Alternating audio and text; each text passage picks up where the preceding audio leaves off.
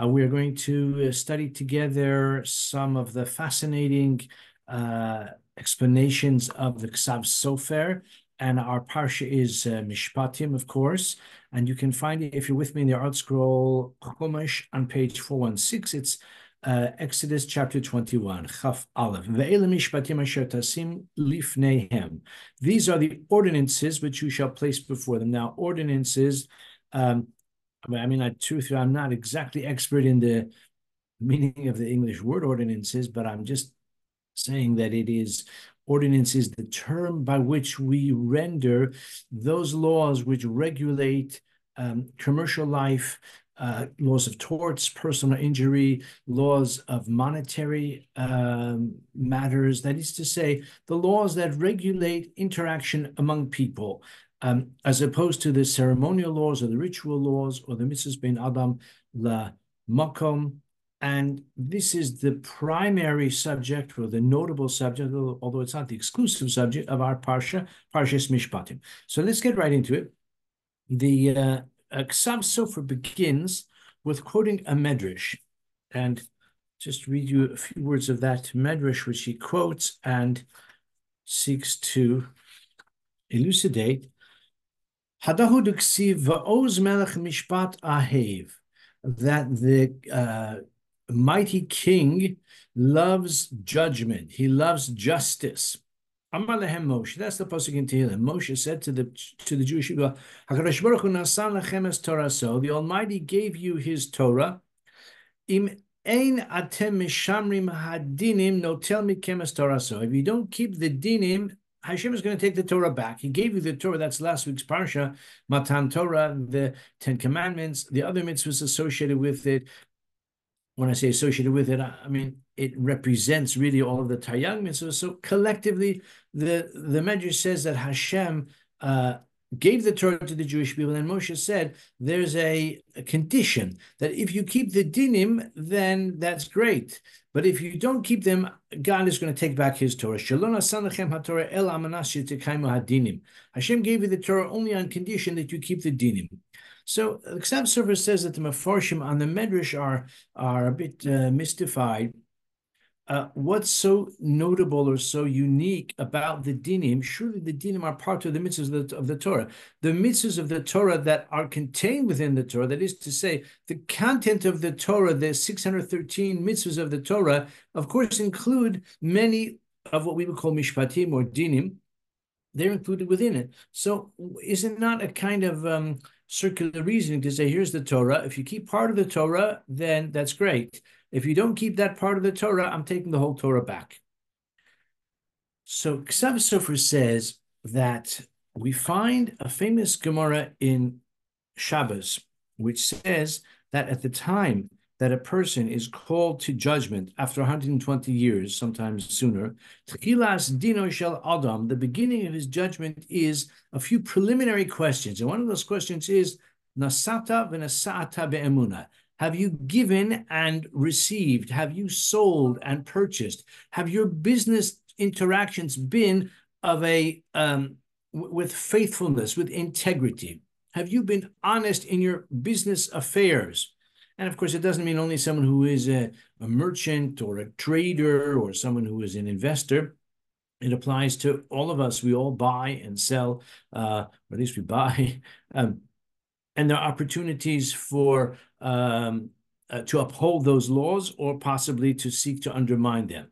So that is the first question among the kind of preliminary questions which a person is asked. And if he answers in the affirmative, then he has the opportunity, so to speak, to be um, evaluated and ultimately perhaps to be ushered into the to the bliss of the next world. But if not, then he is excluded. Tchilas dino shel adam. Why is that considered like a prerequisite? After 120 years, it's almost as if the um, evaluation is focused on several subjects, actually, but that is one of them. And why, why is it so essential? So he says that the Gemara tells us, Gemara in Sukkah and elsewhere, we have the concept of lulav hagazul, a lulav which is stolen. And this gives rise, the Talmud elaborates or generalizes it further to the interesting and troubling phenomenon of mitzvah haba'a ba'avera, a mitzvah which is accomplished through the agency of a transgression. So if a person steals a lulav and he now wants to use it for the mitzvah, or he steals an esrog, which is tends to be a lot more expensive, more valuable, more precious, more costly, or for that matter, if a person steals matzah, there's a mitzvah to eat matzah on the Seder night. What if a person steals matzah? Now it comes to Seder night, he wants to fulfill a mitzvah. So this is the phenomenon of mitzvah haba'a ba'avera. The Gemara also says that if a person steals a measure of wheat and he uh, processes the wheat and he grinds it and he makes flour from it, and now he's kneading his dough and he takes off a portion and he designates it for the Kohen. That's called Hafrashas Chala. And he makes a bracha on Hafrashas Chala. Or he makes a bracha on the bread which he eats. And in his mind, perhaps he is processing this bread in accordance with the mitzvah of the Torah, Hafrashas Chala, other things. It says the Talmud, this man who recites a blessing on the bread that he proposes to eat is not reciting a blessing. He's not blessing God. He is cursing God. Ein ze mevarech elemina eitz.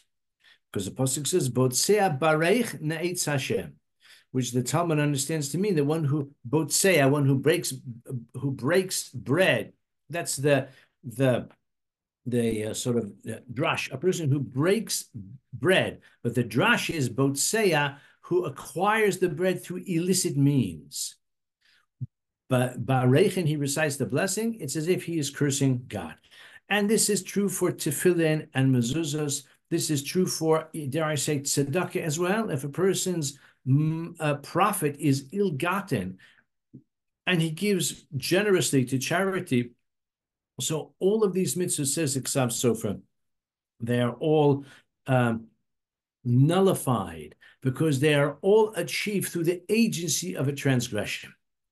So he says, according to this,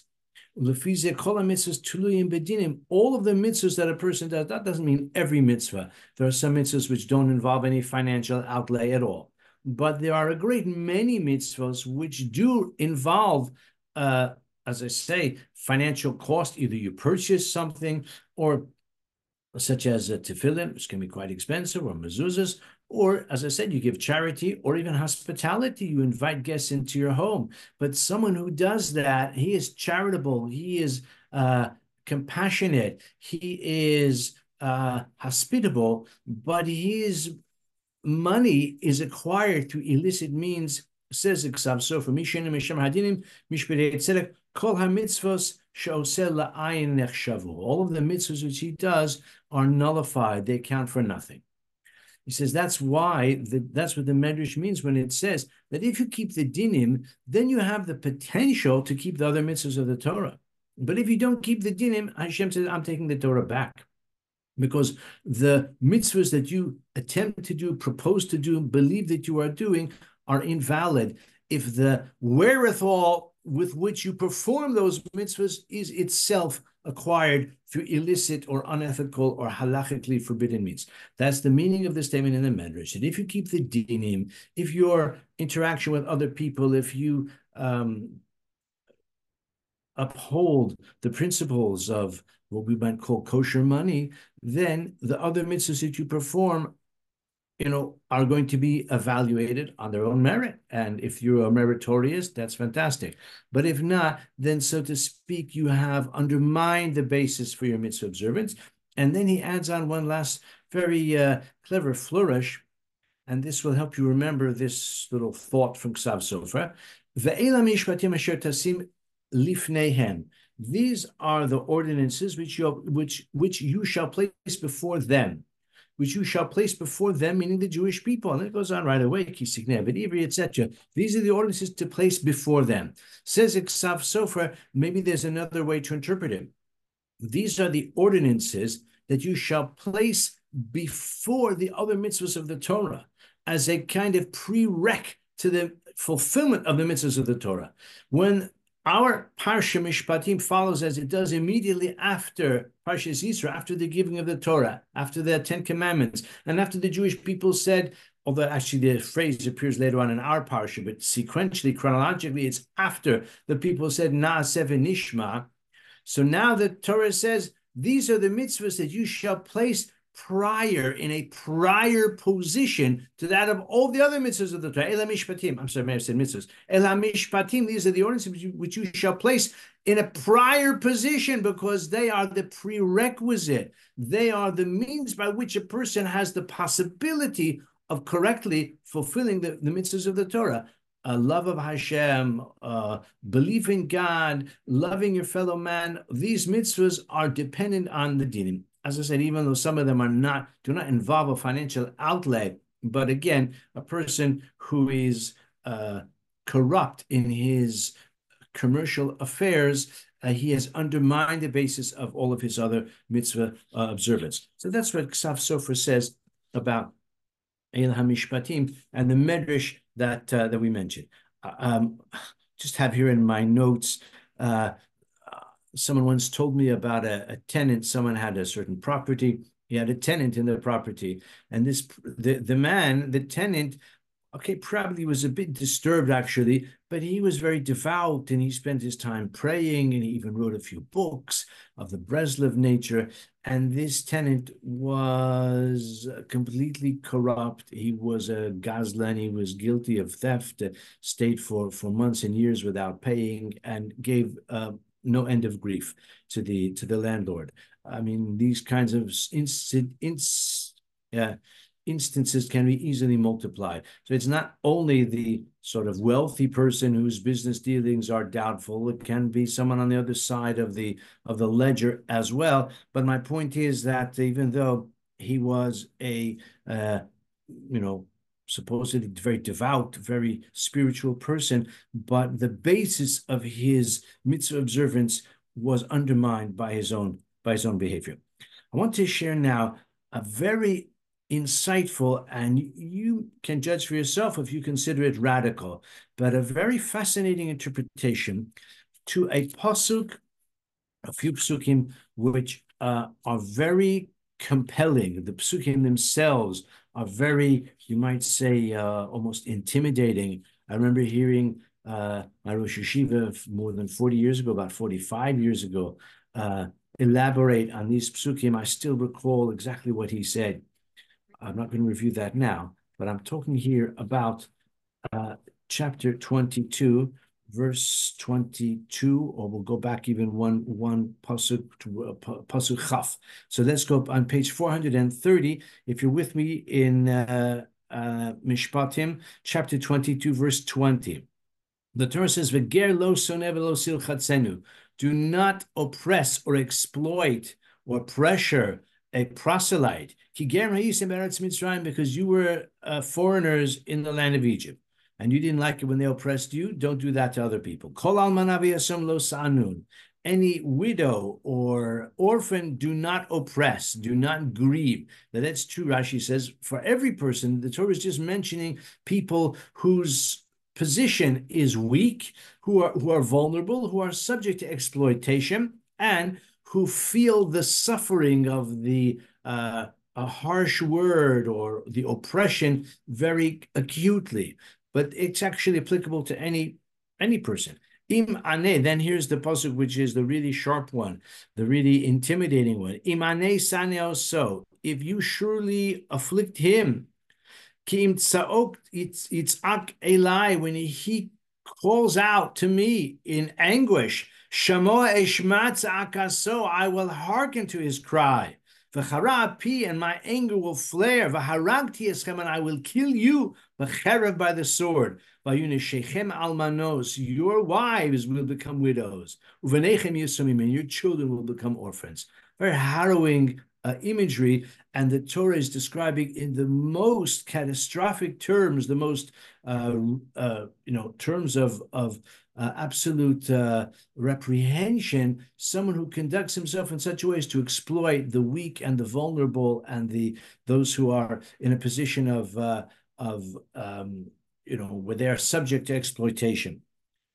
And by the way, it's talking here really about onas dvarim, about just speech, about language which is aggressive or insulting or belittling.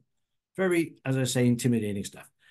Ksav Sofer has a very novel idea. He asked the question, which perhaps is on your mind as well. We find several double expressions here. Now, the simple explanation for the double expression is as an intensifier. It's a very common biblical idiom. It's a way of expressing the intensity of the event or the emotion. Im ane sa'aneo. So if you surely afflict him, kim tsaoki sakelai, he will call out to me, v'shamo ishma tzakaso. Says Iksav Sofer, a completely different idea. We have an important principle, and that is that I, am sorry, I want to I mention a further question he, he asked. If you look closely at it, the this passage begins in the singular. V'gerlo sonevelo silchatsenu, in the singular, as if the Torah is addressing the individual. Then it goes to the Pluki Gem Reisim Eretz Yisrael. Then Sa'anun, do not oppress. Imane Tane also, if you oppress him, if you in the singular oppress him, Kitzak Itzak Eli, he will call out to me. Shemo Ishmat Tzakos, I will hear his his cry. Now it's in the plural. I will kill you by the sword. And your wives will be widows, and your children will be orphans. So it progresses. It trans. It um uh, changes from the singular to the plural. So this question is raised by Ibn Ezra, and Ibn Ezra says something which I think makes good sense, but Ksav Sofer has a different take on it.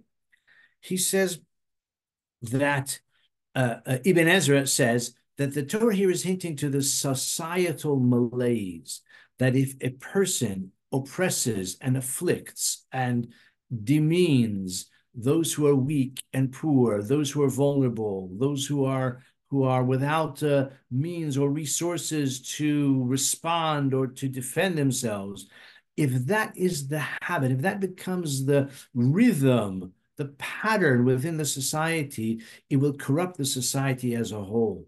And indeed, those who have been oppressed will call out to Hashem and he will punish the oppressors the whole society will pay the price. So according to, to Ibn Ezra, the point is that the transition from the single to the plural is to show how this will snowball. It will lead one thing to another and it can infect and indeed uh, toxify, there's such a word, the whole society. Ksav has a related but a different idea, and I think this is novel. He says that a person who is punished because of someone else. If Ruvain calls out to Hashem and invokes or or pleads or or is responsible, so to speak, uh, precipitates the divine punishment against Shimon, and Shimon is punished because of Ruvain, then subsequently Reuven will be will be punished because he was responsible for the suffering of, of Shimon. Again, even though the Torah here speaks of an oppressor and an oppressed. But if the one who is oppressed calls out to God and, so to speak, uh, uh, invokes or invites or or uh, seeks to um, incite divine retribution against his oppressor, and he succeeds, as the pasuk says, "Shemo Ishmat I will hear his his cry, and I will punish you accordingly." But the one who has called out in pain, and the one who has, so to speak, uh, brought about the punishment to the oppressor, he will then be punished as well. He says that's how we explain, understand the double lashon. If you oppress him, and as a result you are punished, then he will be punished for bringing about your punishment. And this, I think, is a novelty here. I think Sav Sofer is um, addressing the cycle of punishment, the sort of uh, he is he is um, opposed to the culture of victimhood and the calls for punishment and retribution and and um, you know uh, seeking to to bring down the uh, privileged class this kind of class warfare or or the, the cultural the cultural wars in which we have almost a hierarchy of victimization and the idea that certain categories of people can never be victims, they can only be oppressors, and the oppressors are always wicked, and the victims ipso facto are righteous. This kind of uh, um, you know contemporary woke ideology, I think Ksav Sofer here is criticizing it, and he is saying that yes, of course, the Torah makes it clear that it's forbidden to oppress others, to oppress anyone. But if one does oppress, and the one who is oppressed uh, uh, invites or evokes divine wrath against the oppressor, then the one who was oppressed will also be punished because there is a better way to resolve the the uh, conflict, whether it's you know taking the oppressor to a din Torah or pursuing justice through the through the legal system, or even so to speak, praying to Hashem to be saved from the oppression, but not to what we call Moser Din. This is a very dangerous enterprise, a very dangerous approach in which a person uh, seeks to, like I said, incite divine uh, anger against another person. And if he does, then that anger will ultimately re rebound to him as well.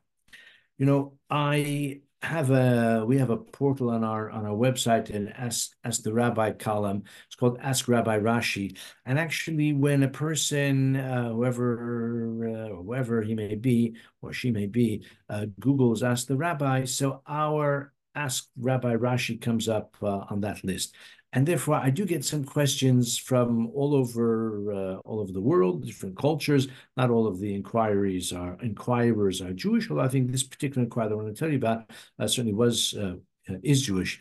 Um, I don't want to read it to you. I don't need to read it to you in detail, but he the writer uh, claims to have been greatly uh, um, harmed, maybe neglected or abused by his parents. And then he also faults a certain cousin for ruining his life. And he wants to know, the question wants to know when or in what way can he hope or expect to see his parents punished by God for what they've done to him and his cousin as well for ruining his life. Now, obviously, with only a few sentences, not especially articulate sentences, uh, I am not in a position, and in fact, I told him he really needs to speak to a rabbi or a social worker or a therapist, you know, to advise him. But I did, and, probably this person, whether through the consequence of the treatment he experienced as a younger person, or for other reasons, uh, you know, he's probably very, you know, angry and feels victimized. But what I told him is that rather than focus on retribution rather than focus on craving the revenge or the feeling of uh, like um, vindication when someone else suffers on your behalf, I said it's much more valuable, much more helpful, much more positive to work towards a reconciliation, to hope for a sincere apology and a reckoning and ultimately moving on from the suffering that you have endured. This preoccupation with retribution, I said to him, is, is not is not helpful. It's not not good for you, and it's not good for the society. This quest for retribution is damaging. That's what Ksav Sofer says over here. So, uh, in a novel interpretation, he, he says that the double lashon, the expression, and that's why it starts with the with the uh, singular and goes to the plural because there's not only one person who's going to be punished for his wrongdoing, but there will be two people because the one who was oppressed, who brought about the punishment to his oppressor, will also be punished for what he has done. It's a novel interpretation, a chidush of Ksav Sofer, which I find fascinating and uh, novel. Um, as I said, I want to tell you finally uh, a third idea from Ksav Sofer I'd like to share with you tonight. And this is towards the end of the Parsha, chapter 23, verse 25, Chaf Gimel, Pasuk Chaf Hey. And here, the Torah speaks about serving Hashem and the reward that will ensue. Va'avadetem, it's on page 438 if you're with me in the ArtScroll Chumash. Va'avadetem es Hashem Elokeichem uveiraches lach mechaves meimecha. You will serve the Lord your God, and he will bless your bread and your water, which probably symbolizes the basic sustenance which a person needs to survive. Having said that, bread and water is fairly basic as opposed to something more lavish, a more lavish reward. And I will remove illness from your midst. So Ramban asks that surely the Torah we would expect or maybe hope for a more extensive, and more um, elaborate bracha than just by serving God, you get bread and water, uh, ample quantities, and Hashem will remove illness from your midst. It's like if a person, uh, you know, reaches the age of 40 or 50 and he hasn't yet succumbed to some terrible illness, you say, well, this because he keeps the Torah so well. Okay, that's um, uh, health is a blessing which should never be taken for granted, but it's a bit low ball. It's a little bit kind of underwhelming to say that this is the reward that you can expect, that you won't take ill. I mean, presumably it means that uh, eventually a person will will succumb to to old age and that sort of thing. But I know he won't uh, he won't have illness ravage the the society, the Jewish people, if they are deserving. Okay, that as I said is a nice thing. Ramban asks, isn't there more to it? So Ksav Sofer says something quite interesting here.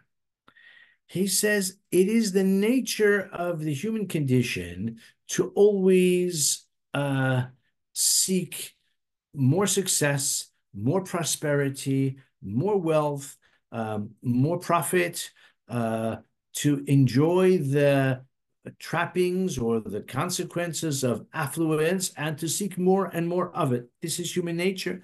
The Talmud puts it in a pithy way, mana Rodse Masai. One who has a hundred, he seeks 200. This is human nature.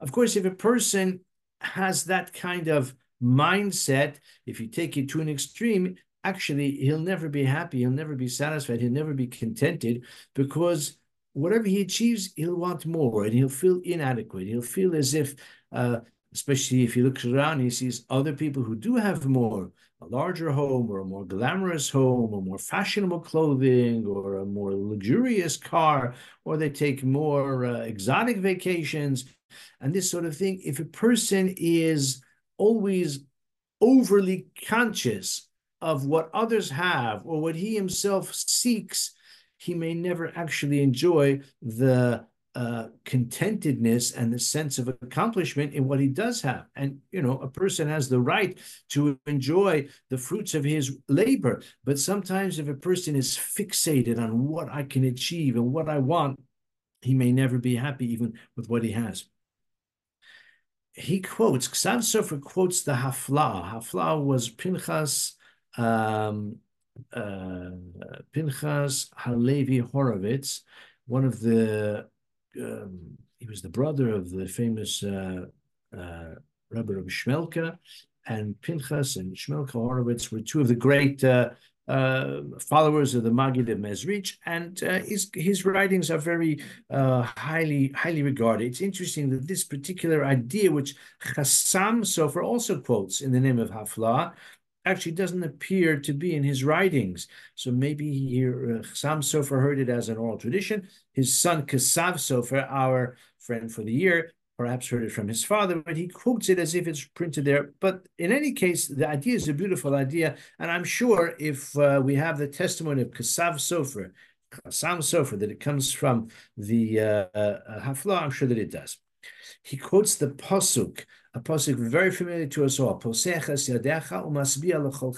I have to say that I was delighted to read this uh, earlier this week, because at Kesher in the mornings we have been learning about the laws of Psuke de Zimra, and one of the laws in the uh, recitation of those verses, Psalms of praise, is the importance of that pasuk. It appears in Ashrei, and uh, the halacha is that if a person says it and he doesn't concentrate on it or he doesn't even dare I say, remember that he said it because he's not even conscious of the meaning, he has to go back and repeat it again. This is a verse which means you open your hands and satisfy the desire of every living thing. Says the uh, Hafla, and Ksav Sofer quotes him, the second half of this posuk, and actually I said it Kesha the other day, just this idea, and I subsequently saw it here in the name of the Hafla umasbia to satisfy, to satiate all life ratzon its desire. If a person has a desire, or if a person generally is uh, um, full of desires which are unrequited, which are, are unrealized, which are unfulfilled, he will be frustrated. He will feel deprived because he's craving something which he doesn't have. The blessing is that Hashem will grant to a person the phenomenon, the experience of Sameach Bechelko. He'll be pleased with what. He'll be contented with his lot. Says the Ksav Sofer, when the Torah says that you shall serve the Lord your God, and he will bless your bread and your water, which means you'll have ample provision, ample sustenance. And it means not only food to eat and water for, for hydration, but it means all of the other necessities of life you'll have. This, this will be the blessing. What will be the further blessing? That you'll have no more illness within. Says the Ksav Sofer, what is the machala bikirbecha? The inner feeling of inadequacy, the inner feeling I'm a failure. Because although I'm earning this much a year, but I know someone who's earning more. I've got a rival or a colleague or a competitor who got a promotion or got a bonus, and I didn't get that bonus. Or I did get a bonus, but his bonus was more than mine. And therefore, I don't feel fulfilled. That is the inner illness that Hashem will remove. Uh, uh. This machala, this illness, this inner sense of failure, of depression, of inadequacy, of demoralization that can lead a person to uh, feel completely uh, like a sense of purposelessness in life. That is the machala bikirbecha. He says, anyways, I don't know if contemporary psychologists would agree that only Hashem can relieve that illness. That is an illness which, uh, you know, a pharmacist cannot prescribe something for that. Nowadays, we've got uh, medic- medicines that probably do help, and we have therapists who can help, no doubt.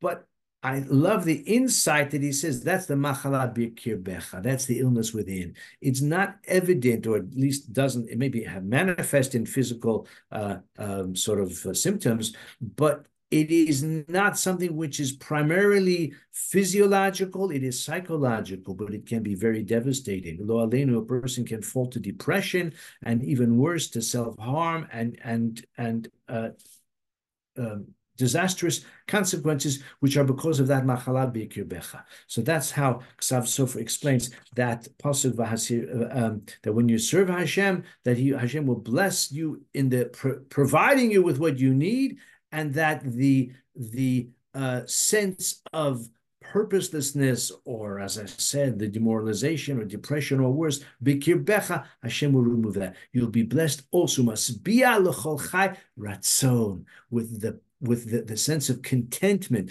the sense of the fulfillment of a person's desires. So thank you for uh, listening tonight. And uh, we've had uh, uh three insights from Ksav Sofer, just to review them very briefly. We said that uh, the dinim precede ashetasim lifnehem. These are the dinim which must precede the mitzvahs of the Torah. Because if a person falls foul of the dinim, then all the other mitzvahs which he does, or a large number of them, will be nullified because he will be essentially uh, seeking to fulfill a mitzvah uh, haba uh, al avera. We said imane taneo. So if you oppress someone, then when he calls out to me, you will be punished. But then says Ksav Sofer, he will be punished for bringing about your punishment. This is against the culture of victimization and retribution, which I think infects our society today. Ksav Sofer anticipated that uh, 150 years ago. And the last week we said, I will remove the illness from within. That's the inner sense of, uh,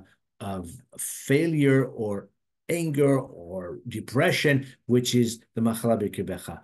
Thank you to everyone. And um, I am getting a reminder of